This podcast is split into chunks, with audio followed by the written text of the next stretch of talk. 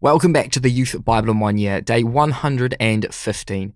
God has called us to love Him and to love others, and He's given us the perfect example of love in His Son, Jesus Christ. And when we put our trust in Jesus, we're forgiven and given new life. And when we follow His example of love, we can be a light for others in this world. So today, let us remember that Jesus is our loving substitute, and let us strive to love Him and others as He has loved us. A little girl named Liz was suffering from a rare and serious disease. Her only chance of recovery appeared to be a blood transfusion from her five year old brother, who had miraculously survived the same disease and had developed the antibodies needed. The doctor explained the situation and asked the little boy if he would be willing to give his blood to his sister. He hesitated for only a moment before taking a deep breath and saying, Yes, I'll do it if it will save her. As the transfusion progressed, he lay in bed next to his sister and smiled, as they all did, seeing the colour returning to her cheeks. Then his face grew pale and his smile faded. He looked up at the doctor and asked with a trembling voice, Will I start to die right away? The little boy had misunderstood the doctor. He thought he was going to have to give his sister all of his blood in order to save her. This boy loved his sister so much that he was willing to die instead of her as her substitute.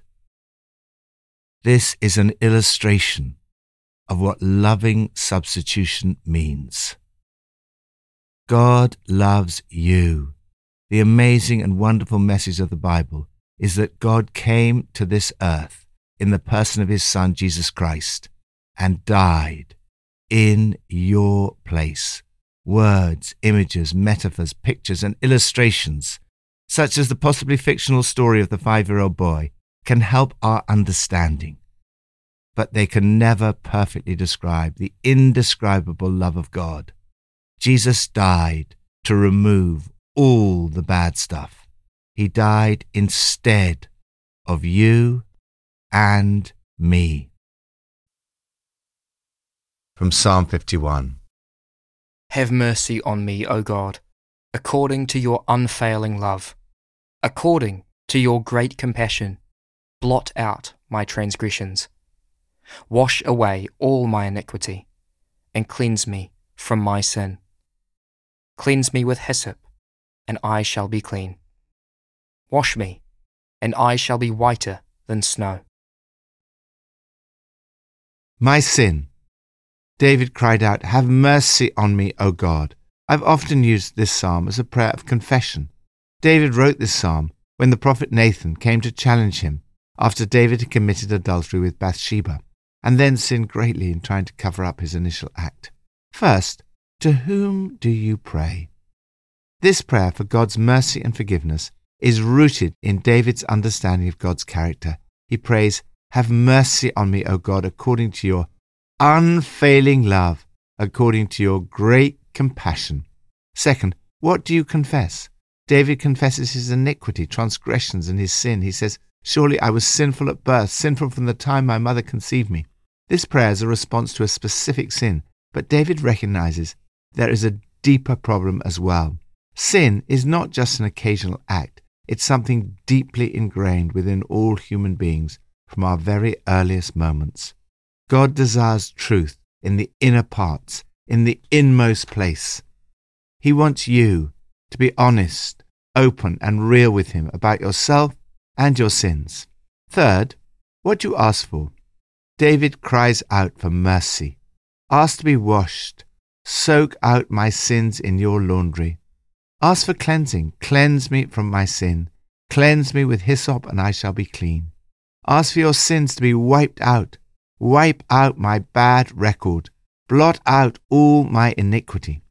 Pray that your sin will be completely removed, so that God will not see any sin. Hide your face from my sins. Fourth, what will the result be? David says, Let me hear joy and gladness. Let the bones you have crushed, rejoice. There's nothing like the joy, gladness, and rejoicing that follow total forgiveness. David knew that God, in his mercy, love, and compassion, would forgive. What he did not see clearly, and what only the New Testament reveals to the full, is how God made that possible. Thank you, Lord, that when I confess my sins, you wash me clean and forgive me because Jesus died for me. New Testament from Luke 22 and 23. Wanting to release Jesus, Pilate appealed to them again, but they kept shouting, Crucify him! Crucify him! For the third time he spoke to them, Why? What crime has this man committed? I've found in him no grounds for the death penalty. Therefore, I will have him punished and then release him. But with loud shouts, they insistently demanded that he be crucified, and their shouts prevailed. So Pilate decided to grant their demand. He released the man who had been thrown into prison for insurrection and murder, the one they asked for, and surrendered Jesus to their will. Jesus' sacrifice. Luke's account is not just about recording the facts about Jesus' death, he also seeks to show us the amazing truth of why Jesus died. Unlike the five year old boy, Jesus did actually give his life to save you and me. Luke helps us to understand this act of substitution. First, what did Jesus endure for you? Jesus was mocked, beaten, insulted, falsely accused, ridiculed, and eventually crucified. Luke sums it all up with the chilling words that Pilate surrendered Jesus to their will. Second, who was responsible? Luke makes it clear that everyone is responsible. The council, chief priests, teachers of the law, the whole assembly, and Herod and Pilate all played their part. The death of Jesus was what made Herod and Pilate friends as thick as thieves. Before that, they'd been enemies. Sharing a common enemy can result in unlikely bedfellows. Luke says the chief priests, rulers, and people were of one mind. With one voice they cried, We cannot blame the Jews or the Romans or anyone else. Ultimately, we are all responsible. Third, who is it that died in your place? This was not some innocent third party whom God punished instead of us. Rather, God Himself came in the person of His Son Jesus to die for you and me. God was doing what was completely unexpected. The Jews hoped for a Messiah and Saviour, but no one imagined it would be God Himself. The New Testament church, filled with the Holy Spirit, came to realize just who Jesus is. We see the uniqueness of Jesus in the titles he used of himself. He is the Son of Man. The Son of Man, who will be seated at the right hand of the mighty God, is clearly used here by Jesus as a messianic title. He is Christ the King, the King of the Jews, the long awaited Messiah. Most remarkably of all, he is the Son of God. When they asked, Are you then the Son of God? Jesus replied, You are right in saying I am. It seems likely that Jesus was actually using the name of God here. I am. A direct claim that Jesus is God, which may be why the elders are so angered by his response. Fourth, what is substitution? The innocent dies instead of the guilty. Jesus is innocent. We are guilty. Even Pilate, who condemned him to death, said, I find no basis for a charge against this man. Again he repeats, I have examined him in your presence and found no basis for your charges against him. He's done nothing to deserve death. A third time he says, What crime has this man committed? I have found in him no grounds for the death penalty. Luke makes it clear that Jesus died precisely because he was the innocent Son of God. On the other hand, Barabbas, like us, was guilty. In his case, Barabbas was guilty of insurrection and murder. Luke hints at substitution. Away with this man, Jesus. Release Barabbas to us. He released the man who'd been thrown into prison for insurrection and murder, the one they'd asked for, and surrendered Jesus to their will. Lord Jesus Christ, how can I ever thank you enough that you, the Son of God, died in my place, the innocent on behalf of the guilty. Old Testament from Joshua 8 and 9. Then the Lord said to Joshua, Do not be afraid, do not be discouraged. You are to rise up from ambush and take the city. The Lord your God will give it into your hand. God's sovereignty. God has a purpose for your life. He's in control of the universe.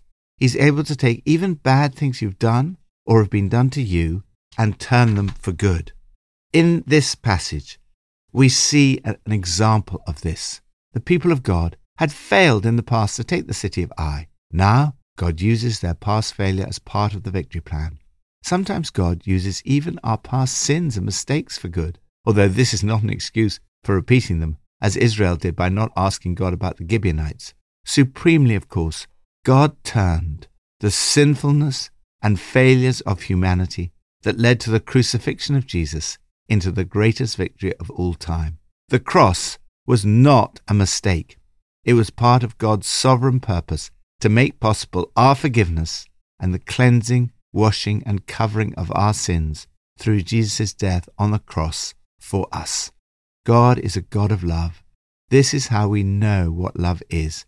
Jesus Christ laid down his life for us. Lord, thank you that in all things you work for the good of those who love you. Thank you that you can even use the bad things for good. Thank you for your amazing love revealed to me in Jesus Christ, who laid down his life for me and died in my place as my substitute.